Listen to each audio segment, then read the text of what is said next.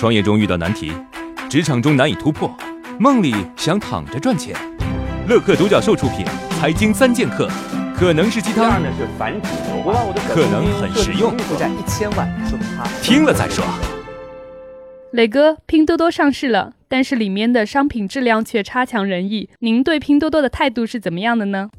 开宗明义，我的观点，拼多多这样的平台会给我们带来极大的伤害。虽然拼多多在纳斯达克上市了，支持的人认为中国很大呀，拼多多为低收入人群带来了廉价好货，为小作坊企业去库存做贡献，可真的是这样吗？给大家讲个跟拼多多完全没关的故事吧。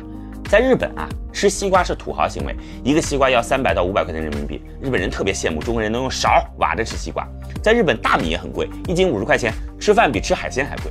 有人说那进口啊，中国的便宜。对不起，日本的农业关税很高，哪怕是进口的，收税之后也是这个价格。为什么？如果你能听懂这个故事，想通这个道理，就知道我对拼多多持有这种态度的理由了。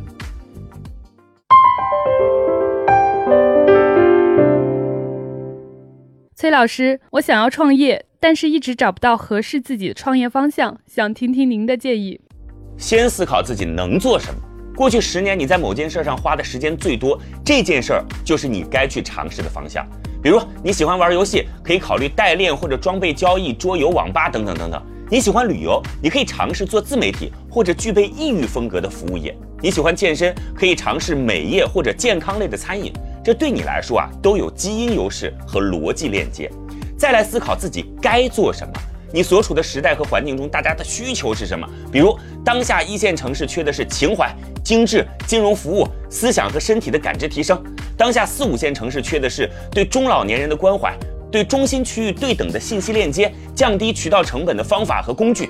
了解自己，认清环境，这是你挑选创业方向之前必须回答的问题。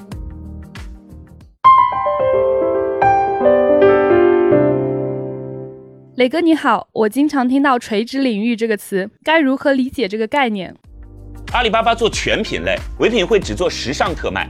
广州白马服装市场衣服琳琅满目，但是海宁皮革城只卖皮，这就是垂直领域。